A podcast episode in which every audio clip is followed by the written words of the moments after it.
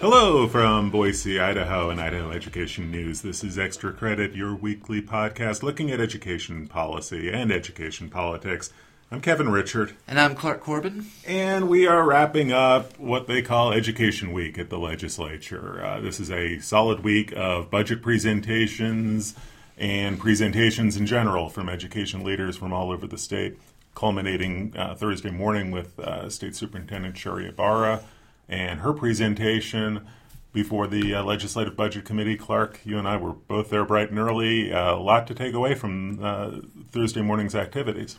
Yeah, this was uh, this is probably the closest watched budget hearing of the legislative session. Uh, as our the biggest budget, yeah, as our readers and, and, and, listeners know, education spending is the biggest expense for the state of Idaho, and so uh, Superintendent Ybarra gave her budget presentation Thursday morning before the joint uh, budget committee. There weren't a lot of surprises uh, in this budget for two reasons. Number one, as a measure of transparency, Superintendent Ybarra released a preliminary budget request back in September uh, to the media and to the public. And number two, this is kind of a maintenance year. Uh, we've talked about continuing the momentum of some of the recommendations from the governor's task force, continuing the momentum uh, to fund teacher raises under the legislature's signature pay law, which is called the career ladder. All that was kind of expected. Uh, to go through some of the highlights, Superintendent Ybarra called for increasing uh, public school funding by 6.7% next year once funding for the school for deaf and blind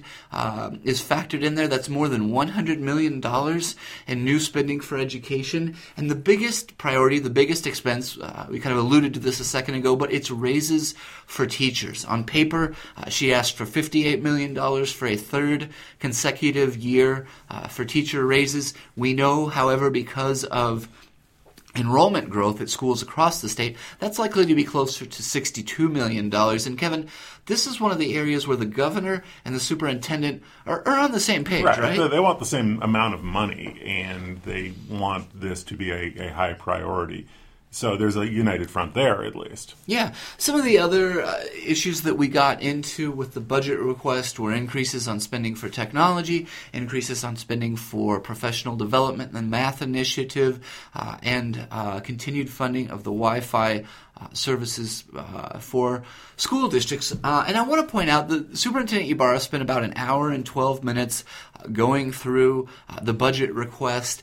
And the reaction initially from lawmakers from both political parties was very positive and very supportive of Superintendent Ybarra. She was complimented for the thoroughness, the level of detail in her budget request. She really focused on the nuts and bolts of the budget, which is what JFAC is asking for this year mm-hmm. under kind of a new uh, budget format. She peppered in uh, details with how uh, funding and programs were utilized, sort of on an anecdotal basis, citing school districts from Lakeland and St. Mary's and Blackfoot, how they were sort of taking uh, the policy and the funding that was awarded and then implementing that in the classroom. And that kind of stands in stark contrast. Uh, so, some folks will remember her first budget presentation from two years ago. Mm-hmm. She was actually presenting a budget that her predecessor, Tom Luna, had developed. It was very short, it was very uh, sketchy. It was a slide on details. She was heavily criticized for that.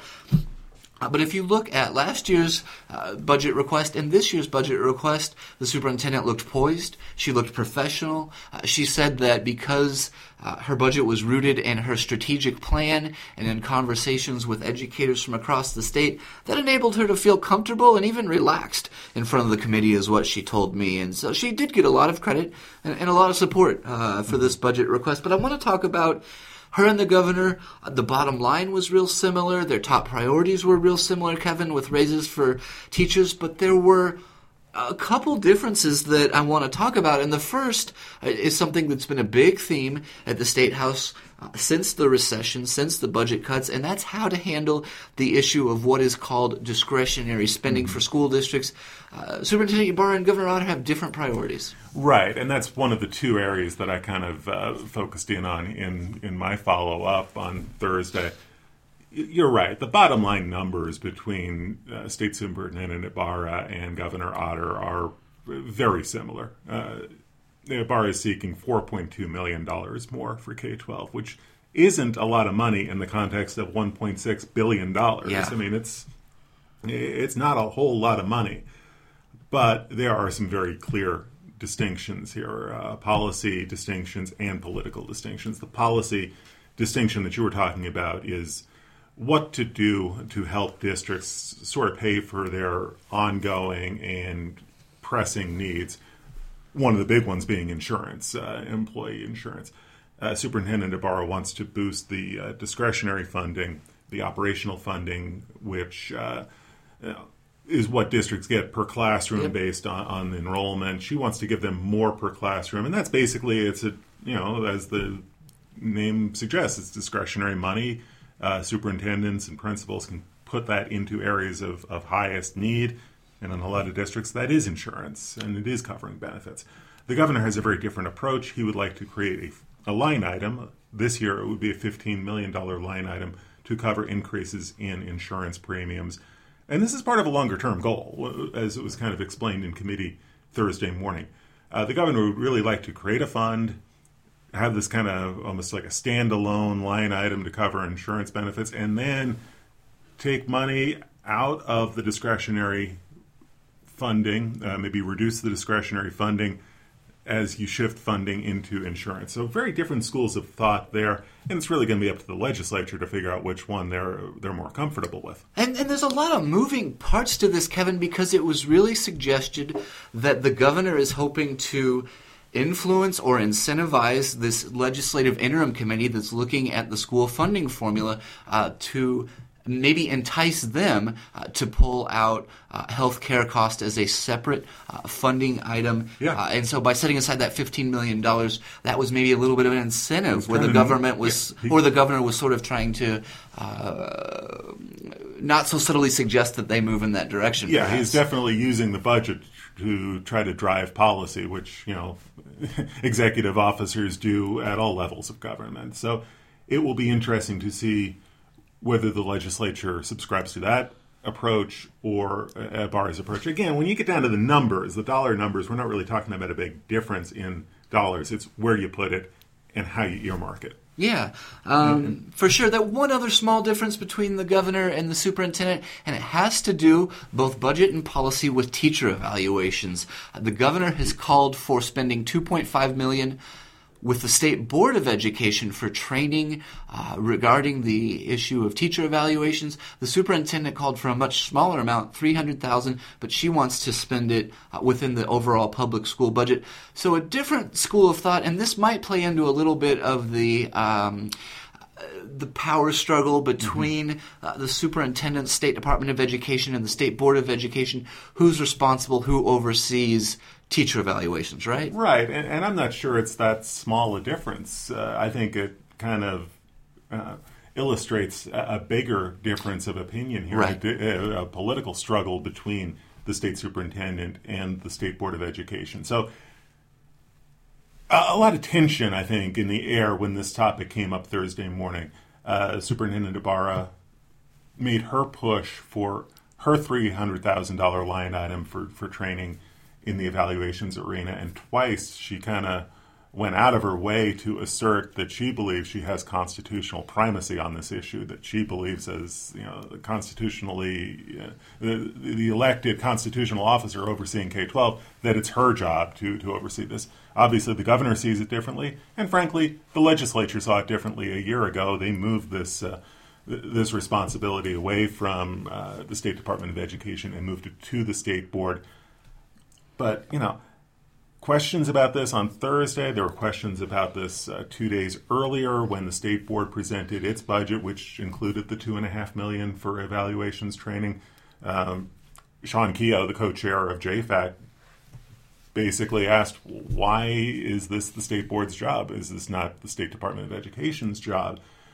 So I think that question is very much on the minds of legislators had a chance to talk to Maxine Bell. She's the House co-chair of JFAC, and one of the one of the things about Maxine Bell is she'll tell you exactly what she thinks about something, right. and you know she is very candid about the budget landscape as she sees it. And she said, "Yeah, we're we're in the middle of this, and I don't really like being in the middle of this." And as one legislator, one very powerful legislator when it comes to budgeting, she doesn't really have a philosophical hardline position one way or the other, whether this is Sherri Ybarra's responsibility or the state board's responsibility or who should be doing this. Um, I think she kind of would like to get more feedback from her local superintendents. And again, this is either or. You know, they're not going to fund both of these. Yeah. So somebody's going to get this uh, authority and the, the political clout that goes with it. So uh, interesting little struggle, and it really came to the forefront on um, uh, in the budget committee this week. We will watch for those political decisions when we get into the second half of the legislative session, where we move from informational budget hearings to the actual budget setting process. We will watch for that uh, and keep everyone updated. In keeping with the budget theme, I want to talk about a separate budget item uh, that had its hearing on Friday morning, and that is related to education, but it's separate from the public school budgets. It is for the STEM Action Center, the STEM budget for the disciplines of science, technology, engineering, and math. Kevin, you sat in on that hearing. Uh, what were the highlights? Well, it was a very different vibe, a very different tone. I mean, this is a, program that uh, is growing, and if this budget uh, comes to fruition, will continue to grow. Uh, what the governor wants to do here and what the STEM Action Center wants to do here is uh, an 85% increase in their budget. Now, it's a small budget, but 85% increase is one of the largest increases any agency stands to get this year. And what they're trying to do is grow the computer science initiative that legislators approved a year ago. Come up with some ongoing funding for that, try to figure out what sort of pilot programs they have going on that might uh, have some potential to to scale, to expand, to run statewide. Uh, so definitely a a growth area in this budget if legislators uh, sign on to what the governor is talking about. I mean, STEM is kind of this thing that's really taking on a lot of uh, prominence around the state house. You had you know STEM kids at the state house earlier this week showing off their projects. Uh, Andrew Reed had coverage of that. Um, you know, STEM is definitely a buzzword in education, not just in Idaho, but uh, you know. So we'll see. I mean, this is one of those areas where where the governor has really, uh, you know, tried to, you know, place some political stake. There are some key legislators who've been pushing for this uh, STEM Action Center. So, uh, so we'll see where that one goes as well. Yeah, really cool video that Andrew did. If you want to check it out, if you missed it, uh, video with some of the, the students and their STEM projects at the State House well worth your time.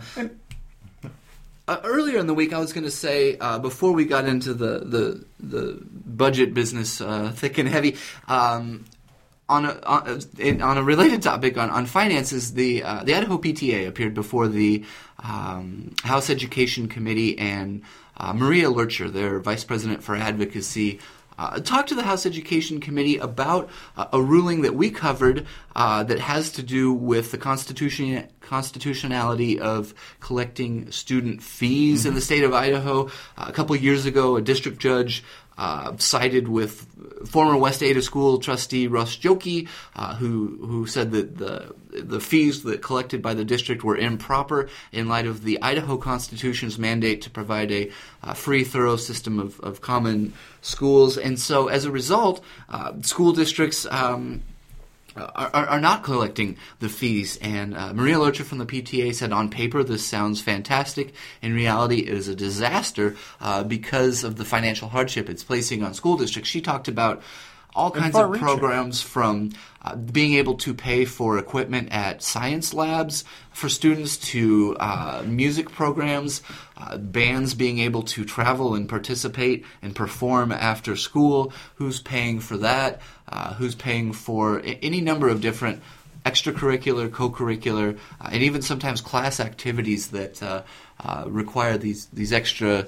um, equipment and, and, extra fees to pay for it. And she said, uh, We're looking for help. And, and, one thing that she suggested is if the legislature could give school districts as much flexibility with their funding, with the discretionary funding as possible. Funding. That goes back to the budget. But she essentially said the PTA is trying to help, but they're a volunteer organization with modest means, and essentially that, that, that bake sales and, and little fundraisers aren't going to cover this massive shortfall. That was an interesting discussion, and a couple legislators with that strong education ties uh, engaged with her. John McCrostie, who's a music teacher uh, in the Boise School District, as well as Ryan Kerby, who's a retired superintendent of the New Plymouth School, Dis- New Plymouth School District.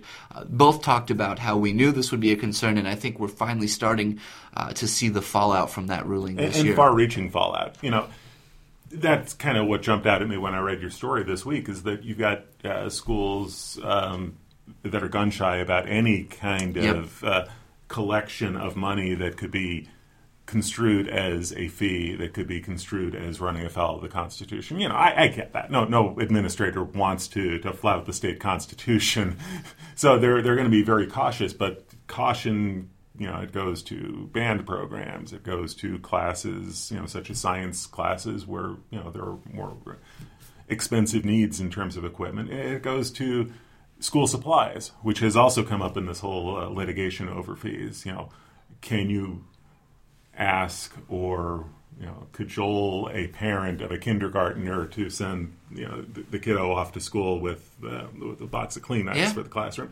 So, you know, a lot of implications, and you know, definitely superintendents are treading lightly around this issue. You can hardly blame them for that, but. Uh, what this did bring into to light is just the, the reach and the implications of this ruling. And, and I think they're still coming to grips with it uh, and, and, and still taking stock of, of just how far this goes and just how big this impact will be. Uh, to shift gears a little bit, I want to talk to you. You had a, uh, a chance to speak with Speaker of the House Scott Bedke. Uh, he signed on to a letter uh, supporting uh, President Trump's nominee for Education Secretary Betsy DeVos. Her confirmation. Uh, well, her confirmation hearing was last week. A vote might be coming up next week in the U.S. Senate. Um, what did Speaker Bedke do, and, and what did he tell you? Okay, so uh, the Speaker, uh, Scott Bedke, was one of 140 state officials from all 50 states who signed this letter. And we're talking about legislators, legislative leaders. I think there were a few lieutenant governors, maybe a few uh, state superintendents in that mix, uh, signing a letter of support for Betsy DeVos. Bedke told me that he was approached by the Republican National Committee about signing on, and he, he did so. The letter went to the uh, chairman of the Senate Education Committee on the 17th, which, you know, maybe not so coincidentally, was the day that Betsy DeVos had a very contentious and, and sometimes rather rocky hearing before the committee.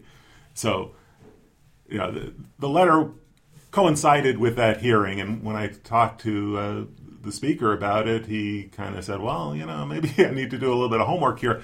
But uh, Betsy DeVos is my party's nominee for this position. I'm going to support giving her a chance at this. And at the heart of it, you know, when I asked him further, Bedke said that he supports DeVos on the school choice issue, which is really the issue Right. uh, for her and really the issue in this confirmation process.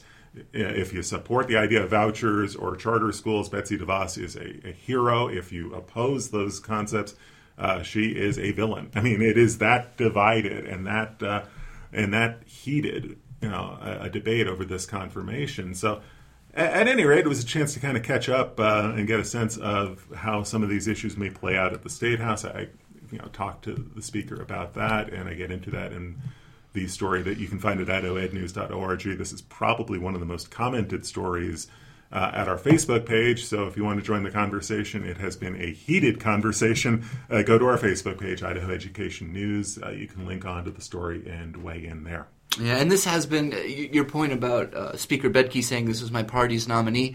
This, from what I saw of the confirmation hearing, played out along party lines for the most part, and I would expect uh, next week, if a vote comes forward, for it to also uh, fall out roughly uh, along party lines. It, it looks very partisan at this point. Uh, I do not know of any Republicans who have defected away from this nomination, nor do I know of any Democrats who are going to cross the aisle and support it. So, and if it's a strict party line uh, process in committee and on the Senate floor, she gets confirmed. But uh, we're a little bit a ways away from that. And I know there's been some pretty intensive lobbying in maybe some of those swing states where there are some Republican senators who might be swing votes. So we'll keep an eye on it, even from afar, on Tuesday, because uh, this nomination does have some implications in Idaho. Yeah. Next week, we will be back at the Idaho State House each day for week four of the legislative session. Uh, give us just a quick preview uh, in terms of what some of the stories we're going to be working on uh, in terms of coverage next week. Well, beyond the uh, the committee activity and the floor activity uh, and the ongoing you know churn of bills and rules that you get in, in the committees. Uh, opponents of the Common Core standards are going to take to the State House on Monday. They're going to have a rally. Um, Russ Fulcher, the once and now current gubernatorial candidate, is going to be one of the speakers. Geoff Thomas, uh, the superintendent from the Madison district, longtime opponent of Common Core, he's going to be speaking, so we'll have that covered as well. All right. Thank you so much uh, for listening. We will be back next Friday with a brand new edition of Extra Credit. Do not forget to check www.idahoednews.org for all of our latest stories. We also break our news at Idaho Ed News on Twitter each and every day. In the Meantime, thanks for listening. I'm Clark. I'm Kevin. Have a good week.